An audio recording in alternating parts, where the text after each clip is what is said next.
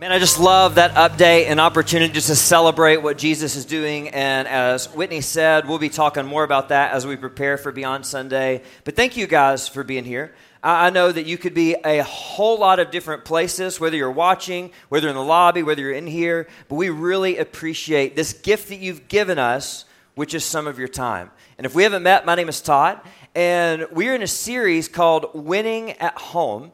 And maybe you've asked the question, um, why are we in this series? Or maybe you just rolled in today for the first time and you're like, okay, why are we in this series? Well, on May 3rd, 2023, um, the Surgeon General issued an advisory on, on what the Surgeon General is calling an epidemic going on in our nation. And it's an epidemic of loneliness and isolation. And based on their research, here's what they say they say that 50% of people, that's one in two, so look at your neighbor. Say, is it me or you? Maybe both of us, I don't know. But 50% of us are struggling with loneliness. To, to be honest, this dwarfs the um, health issues like heart disease, diabetes. Uh, obesity is closest with 41.9%, but still 50% is higher than that. And so this is a problem. And the crazy thing that you may not realize, some of the medical doctors here with us today probably know this, that there are similar health effects, negative health consequences to loneliness as there are to obesity, diabetes, and heart disease. And yet, despite all of this, only about 20% of those suffering from loneliness and isolation will admit it. And we're not even talking about asking for help yet, we're just talking about admitting it. Not only that, if you look at marriage, how's marriage going in the United States of America? Well, the stats say that of first marriages, one in two, 50% will end in divorce. 67% of second marriages will end in divorce. 73% of third marriages end in divorce, according to an article in Forbes. But the church, we're doing great, right? There's actually conflicting information here.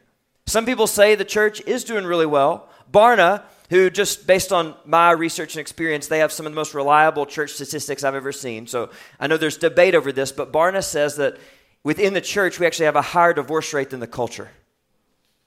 Here's my point whether Barna's right or the other people are right, it shouldn't be a debate. like the church should be better than the culture at large.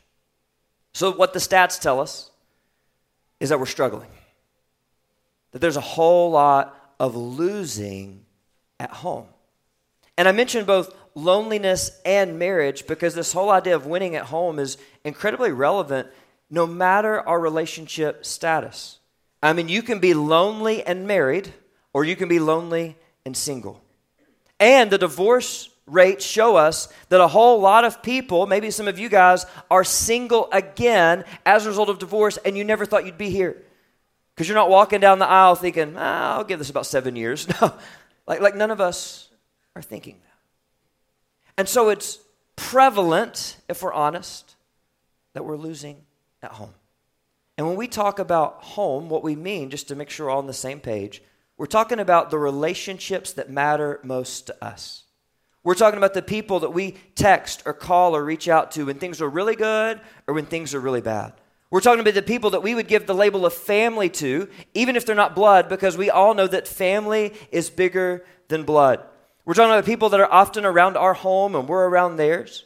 And rather than trying to have a pristine house when they come over, they may actually help our house look better um, before they leave. Because we're just ourselves around them. And what the stats show us, and what our experience confirms, that it's really, really difficult to win at home.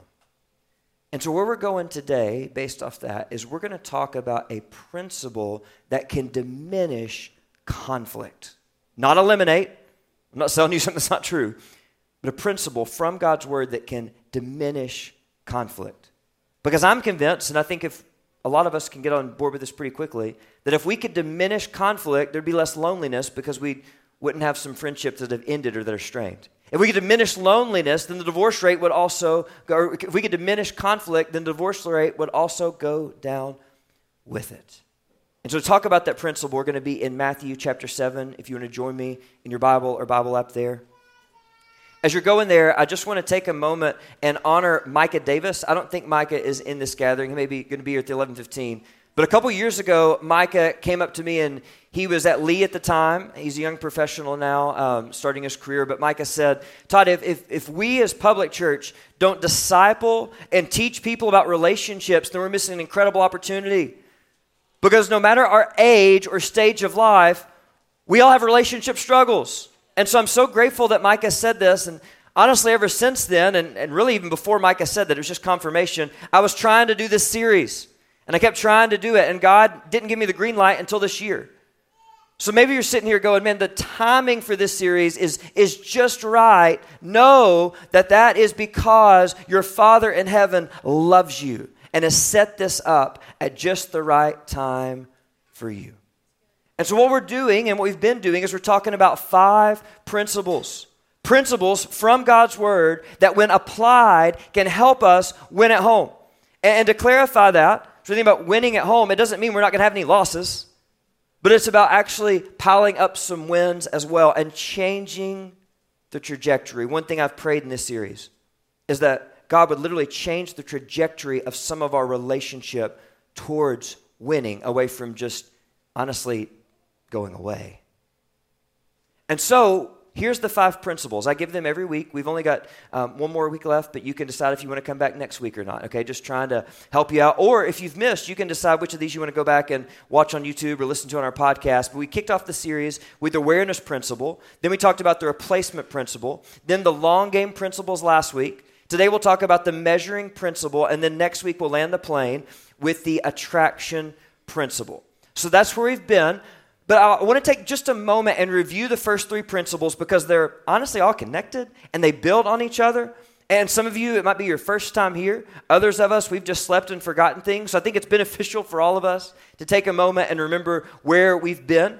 So, the awareness principle. Um, let's all read this together. It's going to be on the screen. We'll start with the enemy. Ready, go. The enemy does not live in your home, but he is attacking your home. We need to have an awareness that this is true. Because without it, what's going to happen is we end up attacking people within our home and treating them as if they are the enemy. But they're not the enemy. But there is an enemy, and he is real. So the awareness principle helps us be able to unite and fight the outside attack. So, two things we've done, and I remind us of these every week because it all starts with awareness. We're not going to be able to win at home and fight back unless we're aware. Is we're asking this question What else is going on?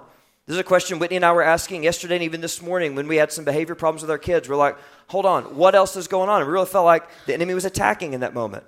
And so it helped us not be so frustrated with our kids, but realize there's more going on here. What else is going on? And then also that we would pray the armor of God. That's Ephesians 6, 10 through 18, every single day, daily, that we would just go to battle for those people. And if we pray that prayer, it reminds us that we're being attacked. So awareness is built in to that scripture.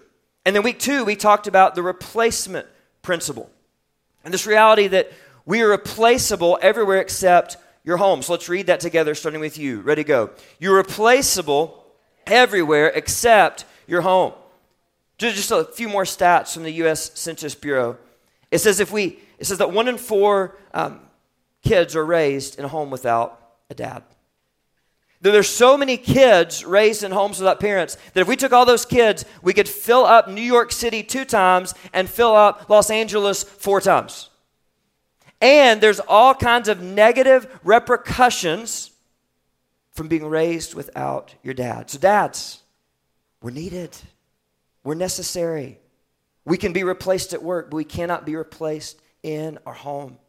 But for all of us, there's a friend that's on our home team and, and it may be this week, it may be next week, it may be three weeks from now, but that friend's to go through something. And they're to need our availability.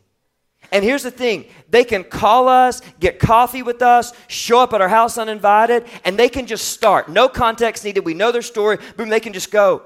But if we are unavailable, they're going to have to sit down with somebody else and explain it all and go through stuff, or worse yet, they might not open up at all. We're irreplaceable in that friendship. It's coming, get ready, and let's make sure that when that time comes, we recognize hey, I got all this stuff going on, but my friend needs me, and I'm replaceable everywhere except on my home team. So I'm going to be here for my friend in this moment. That's the replacement principle. And then last week we talked about the long game principle. Start with what? Let's read it together. What we want in the end alters how we live in the middle. What we want in the end alters how we live in the middle. Just, just one scripture on this Galatians chapter 6, verse 7. Here's what it says Don't be misled. You cannot mock the justice of God. You always harvest what you plant. Now, no, we're not farmers. But here's the thing if we don't plant it, we're never going to harvest it. So some of us are like, man, I hope that later on my kids choose to be with me. But if we won't choose to be with our kids now, they're not going to choose us later on. So it's like, hey, I want my marriage to be thriving 50 years from now. Well, what are we doing today to invest in that thriving marriage 50 years from now? Because sometimes we're trying to harvest things and we haven't planted anything. And so that's what the long game principle is. And I just wanted to share with you guys specifically for your physical parents or, maybe you're discipling somebody because we're all either physical parents or spiritual parents and by spiritual parents it means that we are discipling someone and teaching them how to follow jesus all of us who follow jesus should be doing that and so here's some prayers that, that whitney and i pray for our, our kids for liam and oliver and ella and, and what i just want to point out here is the long game principle that we're thinking about things that we want to see in their lives later on and we're going to jesus and asking him for them right now so, for example, we pray that our kids would listen and do. In other words, they would obey us, okay? But that's not just to make our lives easier. That's because here's what Jesus said Jesus said, The wise man is the person who hears Jesus' words and does what he says. The wise person is someone who listens and does. So we pray that they would listen and do with us so that one day they will listen and do with Jesus. We pray that they would respond and engage and that they would have manners with people, not just so that they're polite and people go, Oh, you're so cute and polite. No, because relationships are critical. And if we can't listen and engage and speak to people and they speak to us, then how are we going to have the thriving relationships that they need? We pray that they would be problem solvers because we want them to be leaders. And guess what leaders do? They solve problems. we pray for an awareness in them, an awareness of Jesus, an awareness of the Holy Spirit. From an early age, they would hear the Holy Spirit's voice, just like Samuel did in the Old Testament. That they would know that there's a our fathers in heaven who loves us. If you're unfamiliar with what I just did, I talked about the Trinity. That God is one, yet He expresses Himself in three unique persons God the Father, God the Son, and God the Holy Spirit. But also, they have an awareness of other people. If you don't have kids, you have to teach them that because they'll just run into people. They don't even know that they're there, okay? They'll just cut in front of people. Like some of you parents are laughing. Like, you have to teach them everything. All right, anyway, just side note. And also an awareness of the enemy. How are they going to resist his attack if they don't know he's there? And so we pray that they would be honest with us. Why? Because our Father in heaven invites us to be honest with him. We pray that they would ask first. Say, if you, we haven't trained you to do something, then instead of just doing it, ask us first. Why? Because God wants us to pray first. And not just rush into action, but to pray first. So, look, that's just an example of saying if we want something in the end, how does it alter our behavior right now? That's the long game principle. And so today we're going to build off of those with the measuring principle. And it starts in Matthew chapter 7. And if you're unfamiliar with this text, this is the greatest sermon ever called the Sermon on the Mount. And Jesus didn't just say this one time on a mountain, like he did say it one time on a mountain. But as he traveled around, this is kind of like his greatest hits. Like he just keeps sharing this and keeps sharing this because he couldn't just say it once and put it on YouTube. Like he had to go around and tell everybody. And so this is central to what it means to follow Jesus. And in the middle of this teaching, here's what he says in Matthew chapter 7 verse 1. He says, "Do not judge or you too will be judged." And none of us have a problem with this, do we? So let's just keep going. In fact, the reputation of the church and culture, uh, we're never considered critical or judgmental, are we? Okay, that's fine. Let's just keep going. No, this is a big problem, isn't it? What this word judge means, it literally means to step into the role of critic. And, and I'm getting up on my toes because in the role of critic, I'm naturally looking down upon you. Because I'm all right and you're not. It says, Do not judge, or you too will be judged. What do you mean I'll be judged? Well, Jesus goes on. For in the same way you judge others, you will be judged. And with the measure you use, it will be measured to you. I don't know how we can read that verse and not be haunted a little bit.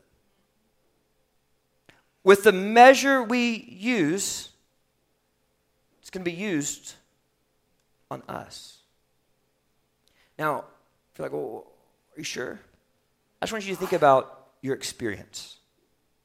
When someone comes at you and they start critiquing you, I'm not going to throw you into the bus. I'll just say what I do, and then you can either nod or can be like, no, I'm, I'm really good. And then I'll point you back to verse 1. Anyway, um, when someone comes at me and starts critiquing me, here's what naturally comes up inside of me. Man, I start picking them apart.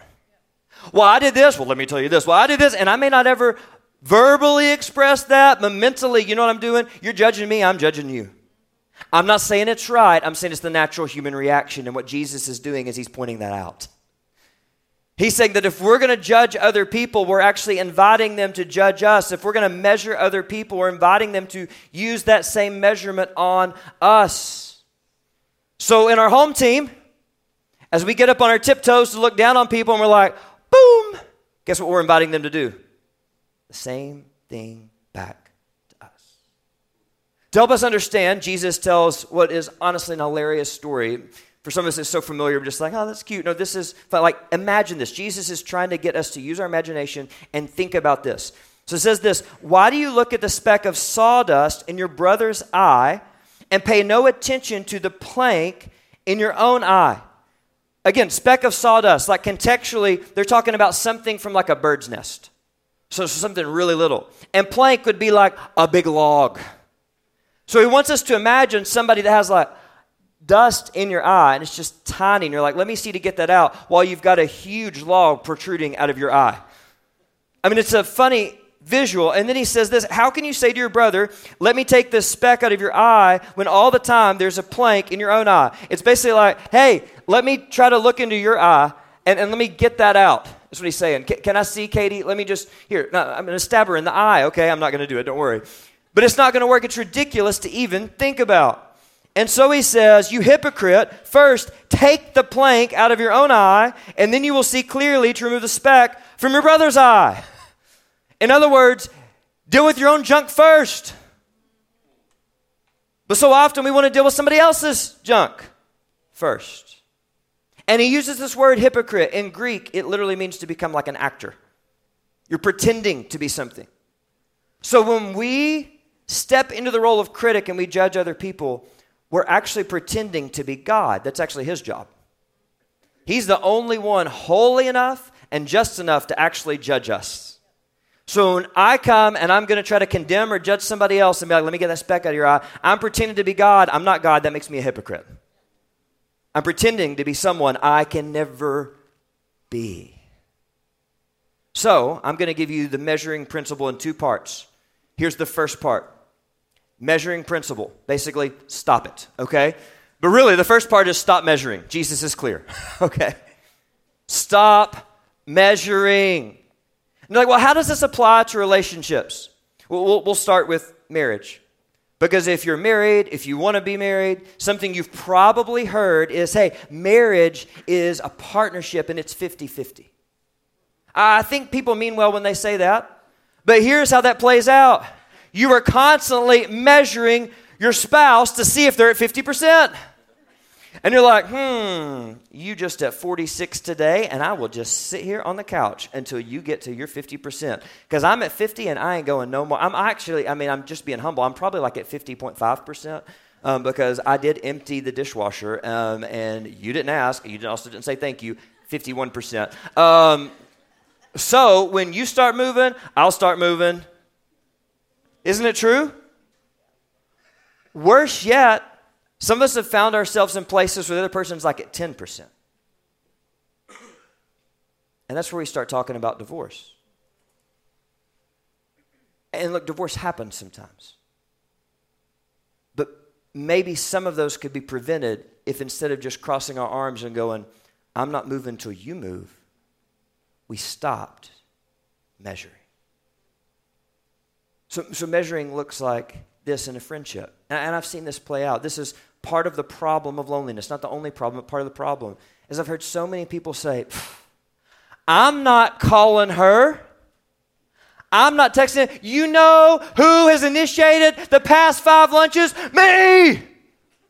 And if we go back, I only started counting five times ago, but I've probably done like 19 out of 20. I send the text, I make the call, I pick the place. Sometimes I even pay the bill.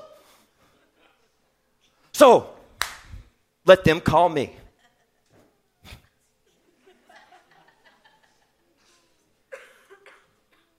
and you're both sitting at home lonely on a Friday night wanting something to do. Stop measuring. It's not getting us anywhere. It's not helping us. Now, now some of you may be pushing back. You're like, well, does this mean I can't ever like speak truth? Like, what kind of a relationship is that? What kind of a friendship is that? What kind of a parenting relationship is that? What kind of a marriage relationship is that? Does that mean that I can't ever speak truth? No, no. At the end of the parable, the funny story Jesus tells, they still get the speck out of the other person's eye. It's just we deal with our own junk first. In fact, Galatians chapter 6, verse 1, it tells us to re- restore somebody gently. But, brothers and sisters, if someone is caught in a sin, you live by the Spirit, you restore that person gently. But watch yourselves, or you may also be tempted. Here's the application that I would ask for that scripture is who are you going to let and welcome to take the speck out of your eye? The person who is up high and mighty and is condemning you and self righteous, or the person who's going, you know what, I've not been exactly there, but I've been here, and here's how God's working in me, so can I help you too? Gently. It's about our attitude. So, so stop measuring. So if we don't measure, then what should we do? Well, just a few verses down in verse 12 of Matthew chapter 7, Jesus says this So in everything, do to others what you would have them do to you. For this sums up the law and the prophets. So let's contrast the two lifestyles. The measuring lifestyle is one that is very reactionary. I'm going to do to you what you've already done to me. Side note, that's called abdicating leadership. That's called being passive. And that's called I can't do anything unless you do it to me first. No, no. The Jesus way is I think about what I want you to do to me and I go ahead and do it for you first. So, so here's the measuring principle stop measuring, it's real simple, and love generously. Stop measuring and love generously. I'll just use the example of the person who says, I'm not calling them, I'm not texting them, I always initiate, hey, maybe that's just your role in the friendship. I'm not saying it's right or wrong, but maybe based on your personalities, you just have that initiative. And if you would just reach out today, then tonight you could be sitting at Tres Hermanos having a great time. Come on, somebody, over chips and salsa. Prophesying over your life here. Hallelujah. You might even be at Starbucks before that. I mean, I'm just saying. But maybe that's just your role. And maybe if we would stop measuring and just love generously, regardless of what the other person is doing, then it would help our loneliness. Know, in 1 Corinthians 13, in the middle of this incredible passage on love, that should not just be reserved for weddings. It's great for weddings, but it's for real everyday life. It says this line it says, Love keeps no record of wrongs. Physical parents so easy for us to remind our kids of their past mistakes, isn't it? I found myself, I was like this close to doing it yesterday. And I was this close to it because I've done it in the past. And the Holy Spirit was like, stop it. Literally, put this verse in my mind love keeps no record of wrongs. Because I wanted to be like, for the past three weeks, this has happened. And we're putting this weight on our kids. And we're putting condemnation and shame on our kids instead of gently leading them to repentance. Because love keeps no record of wrongs. What if we just did that in the relationships that matter most? What if we just every day, sometimes multiple times a day, wipe the slate clean? Wouldn't that be amazing? Wouldn't it change how we interact with people? That we stop measuring and we love generously. So, practically, like, like, what does this look like? Well, thankfully, Paul takes what Jesus said here do for others what you want them to do for you, and then he, he fleshes it out more in Ephesians chapter 4. So, if you want to go there with me, we're going to start in verse 29. Ephesians chapter 4, Paul's going to practically speak to this a little bit more. As you're going there, I just want to point out something that my counselor told me. Dr. Womack is amazing, um, and he calls me out in really good ways. And, and here's what he said, just as a final application of Matthew 7 before we move on, because again, it's so easy for us to critique other people, and, and we get so upset with what people in our home team are doing. And he said this direct quote What turns me upside down is usually highlighting my own sin, and I'm never going back to see him again.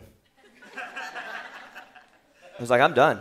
Thank you, Dr. Womack, for your services. It has been a pleasure. It's true, isn't it? So perhaps we should recognize that when I'm so mad, or in his words, turned upside down by somebody on my home team, that the Holy Spirit wants to use my frustration and anger as a mirror to point out my own sin, the log in my own eye.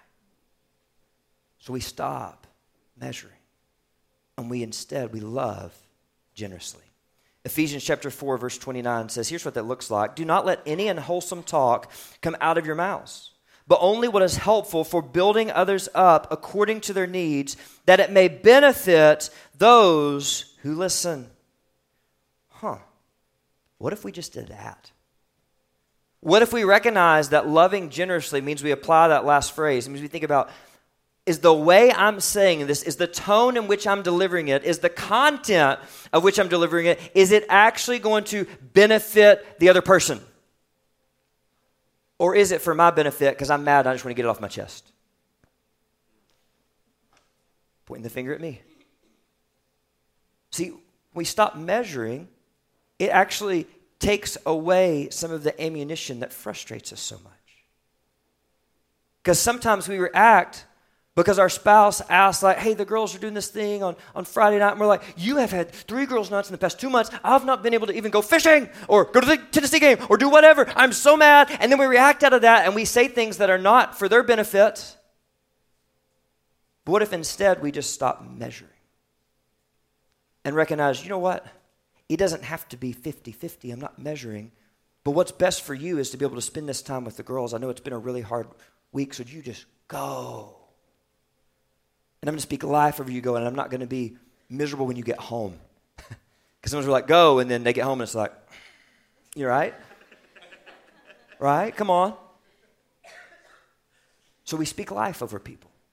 And then the next verse says this Do not grieve the Holy Spirit of God, with whom you were sealed for the day of redemption. We often, I've heard this verse taught, and it's taught well, and focusing on, okay, what does it mean to grieve the Holy Spirit? Let's not grieve him, let's not quench him. But the flip side of this is understanding that we are who follow Jesus, we've been sealed with the Holy Spirit. Like God put his spirit inside of us. And so if if measuring and if speaking ill of people and if, what we're going to read the next verse, slander and malice and bitterness, if these things grieve the Holy Spirit, here's the good news. That means that He is working inside of us to produce generous love overflowing out of us. So, yes, don't grieve Him, but also let's just cooperate with Him. Because it's not in our own power. But He's sealed us, He's in us, and He's helping us to live this out. And so, Here's what he's going to help us do. He's going to help us get rid of all bitterness, rage, and anger, brawling, and slander, along with every form of malice. Because these things are relationship killers. Not killers, killers. They kill them. But don't they? You want to destroy a relationship? Apply this verse out of context. Speaking from experience. But the Holy Spirit wants to rid ourselves of that, and here's what He wants to put in its place be kind and compassionate to one another. Just stop there.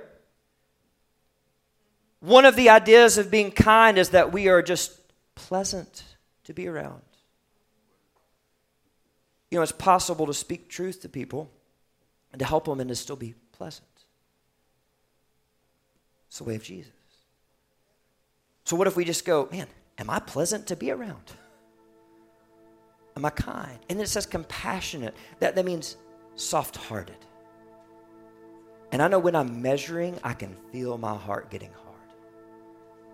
And I can feel myself starting to question things. Oh, you said this? Mm, I'm not sure about that. And then I get all judgy and like even the good things they do, I'm like, hmm, why are you really doing that? It says that the Holy Spirit wants to keep our hearts soft. Now, this sounds really impossible at this point, and I'm about, about ready to quit. And so that's why Paul just keeps going. and he says this Forgive each other. That's harder, but just keep reading. Just as in Christ, God forgave you. Ah. That's the key that unlocks it. How are we kind? How are we compassionate? How do we forgive? There's something else Dr. Womack said. We realize that all the ways people have sinned against us, we've sinned against God. And yet, what did our Father do? He sent His Son. What did Jesus do? He came and willingly sacrificed His life for us. I was listening to a sermon this week, and the guy talked about, and I know this, but it was just like a fresh sitting in it the fact that when Jesus washes the disciples' feet, he washes Judas's feet. Like the guy that's about to get him murdered. He doesn't go, nope, uh, Judas, you got to go, so slide on out of here. No, he, he washes his dirty, smelly, stinky, disgusting feet. That's not measuring. That's an extravagant, lavish, over the top type of generous love. In the context of Matthew 5, 6, and 7, the Sermon on the Mount, there's one statement Jesus makes. He says, your Father, He sends rain on the righteous and the unrighteous. And God is kind and compassionate to those who acknowledge Him and to those who don't. And Jesus died for everybody, to offer forgiveness to everybody, whether or not we actually accept it. So when I'm struggling to forgive, when you're struggling to forgive, we got to think about how Jesus has forgiven us and how he died for us. And then if Jesus can do that for me, then through his Holy Spirit, I can do that for somebody else. Because it goes on in verse five, uh, chapter 5, verse 1 follow God's example, therefore, as dearly loved children, and walk in the way of love. He says, you got, we got to remember who we are. We are children of God. We're sons and daughters of the King. When we repent and follow Jesus, our identity shifts. And so, therefore, we can walk in the way of love. That's why Jesus could say, with some of his last words, with one of his last commandments, John 13 34, So now I'm giving you a new commandment love each other. How? Just as I have loved you. That's what Jesus said. And that's why Paul can write here and he can say, So walk in the way of love. Walk in the way of love. In Ephesians chapter 3, it says that those of us who follow Jesus, we're rooted and established in love.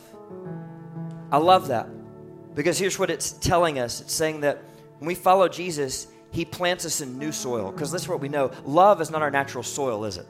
Especially when we've been wronged. But love is our supernatural soil that we are planted in and we get to dig down deep roots in. That we walk in the way of love. And then he ends by saying this just as Christ loved us and gave. Generosity, he gave himself up for us as a fragrant offering and sacrifice to God. When I'm tempted to measure, I've just got to remember that Jesus wasn't measuring for me. He didn't say, Todd, if you just get to like 2%, because that would have been hard in its own then all right, I'm not going to make you to 3%. I'll die for you when you get to 2%. No, he just died for us. While we were enemies of God, sinners, in act of rebellion against God, Jesus died on the cross. He actually looked out at everybody and he said, Father, condemn them because they put me here. No. He looked out on them and said, Father, forgive them because they don't know what they do. That's generous love of the kingdom of God. And that's the generous love that will transform relationships. So, public worship is going to come up to lead us in a couple songs, give us a few moments to reflect. But as they do, there's going to be a couple, there's going to be a, a prayer on the screen and then an action. So, so, how do we do this? How do we live this out? I just want to invite us to pray a bold, wild prayer. That every day this week we just pray this prayer Holy Spirit, show me where I'm measuring and then wear some steel toe boots because he's going to stomp all over your toes. At least he does for me. Holy Spirit, show me where I'm measuring. And then here's the thing when he shows you, confess it. I was measuring. Repent, turn, and walk in a new way. And then here's the new way find a simple way to love generously. Imagine, imagine if on all of our home teams we woke up every day and did this. Imagine if we lived out the measuring principle and we said we're going to stop measuring, we're going to love generously. And we prayed this prayer when the Holy Spirit said you're measuring instead, we chose lavish, crazy, over the top love. Here's what it might look like. For young parents, it might look like a competition to see who can change the most poopy diapers. Because I want to serve you and you want to serve me, and nobody's counting the poopy diapers. We're just serving each other. In a friendship, it, it, would look like not waiting on a text from the other person, but maybe you both send a text at the same time because you love each other and you're checking on each other. You're not waiting around, but you're taking the initiative. In, in conflict, it would look like this Romans 12 18. If possible, so far as it depends on me, live peaceably with all. Notice that didn't say anything about you. All it said was me. So, what all do I need to do? May not be possible. Paul gives two double qualifiers. If possible, so far as it depends on me, it may not work. That's not my job to control outcomes. That's God's job. My role is just to do everything possible to live peaceably with everyone in my home team. And look, here, here's the reality. We got to apply this beyond our home team, but we should probably just start there. And imagine a roommate going home. And imagine a roommate being frustrated because once again, your part of the chores aren't done. It's your week to vacuum. It's your week to clean the bathrooms. It's your week to do the dishes, and you're so mad. But then the Holy Spirit shows you your measuring. You take a moment to realize that your friend has two exams and a paper due, and they're stressed to the max. And you probably do need to have a conversation about what you guys do and how you divide it up. But this is not the moment for that. This is the moment to love generously and do all that for them so they can just study. Imagine if we did that. That is the way of Jesus. So if you don't follow him and you're interested in stepping into the way of Jesus, please go back to the prayer corner. We'd love to talk with you about what it means to follow him. If you're online, just email us prayer at publicchurch.com. And for all of us as we sing, we might need some prayer on this.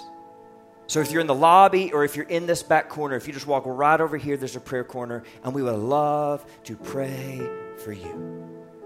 Because all of this is done through the power of the Holy Spirit within us. So let's take some time. Let's reflect. Let's pray. Let's go ask for prayer if we need it. And let's walk in the way of Jesus.